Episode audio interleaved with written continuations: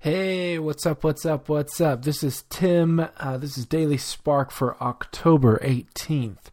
It's a Tuesday, and oh, I am I'm stoked for today. Um, I want to share with you a verse from Psalms 69. Um, this is just the first couple of verses. It says, "Save me, O God, for the waters have come up to my neck." I sink in the miry depths where there is no foothold. I have come into the deep waters. The floods engulf me. I am worn out, calling for help. My throat is parched. My eyes fail, looking for my God. Growing up, there was this pond near my house. It was called King's Pond, and if you're from the Vancouver area, you might know where King's Pond is. And uh, it probably isn't right to call it a pond, it's more like a bog. It was gross. Um, and there was this boat that was this old boat that was kind of out in, in, in the weeds, kind of around by this pond. And one day I thought, oh man, it'd be cool to just kind of walk around the edge of the pond and uh, and go get this boat. And I had on hip waders, and I was like, yeah, I'm gonna just walk out there, and it, it's not gonna be a problem. I'll grab this boat, and I can kind of go around in the pond, and it'll be sweet. But I figured out it was a bog more than a pond, and I started walking out there and I started sinking in this deep mud. It was gross, and I couldn't get out of it. It was like quicksand. And so I'm like sinking and I can't get out of it. And I'm calling for help for my friend that was uh, a ways away and he's trying to get to me. And then there's water in my hip waders. And if you've ever had water in your hip waders, I mean, it's over. You can't move. It's like connected to you and you're just like sinking and you just can't get out. Well, I finally took off the hip waders and I just started like swimming and I had mud all over me. It was gross and disgusting. And I could have I could have drowned if I would have stuck with it. Um, this is kind of what the psalmist is saying. He says, I cried out to God to save me. I was up to my neck in deep water. And, and he says, I was sinking in this mire and there was no foothold. And these waters just engulfed me and it was gross and I was sinking. And that's when I called out to God. He says, I was worn out from calling for help, and my throat was parched, my eyes fail looking for God.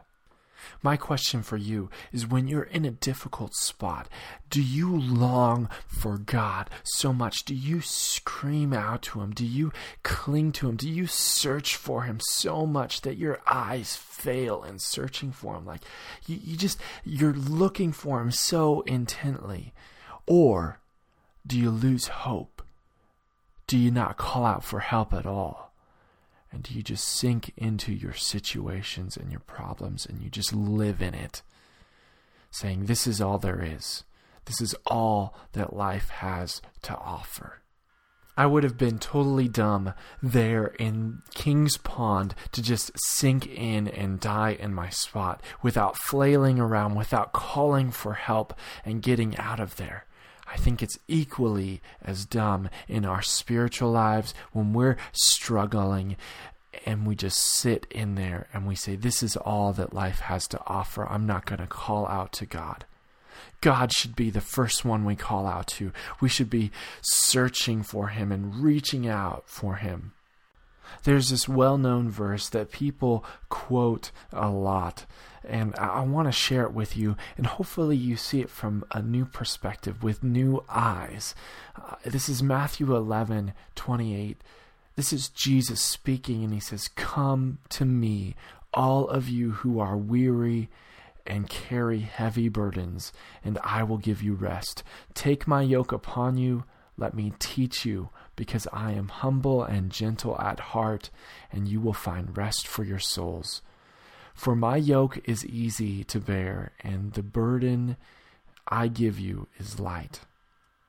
When we cry out to God, like this psalmist, when we're in the middle of our struggles and it feels like the things of life are just gonna engulf us and we're gonna suffocate in them, call out to God because He says, Jesus says, Come to me, you who are weary, and you're gonna find rest for your soul you're going to find rest for the depths of you.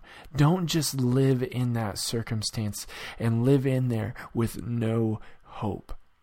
Jesus is offering us hope. And so I don't know what you guys are going through on this Tuesday morning, what you have ahead of you for the day, uh, what you have ahead of you for the week or the month.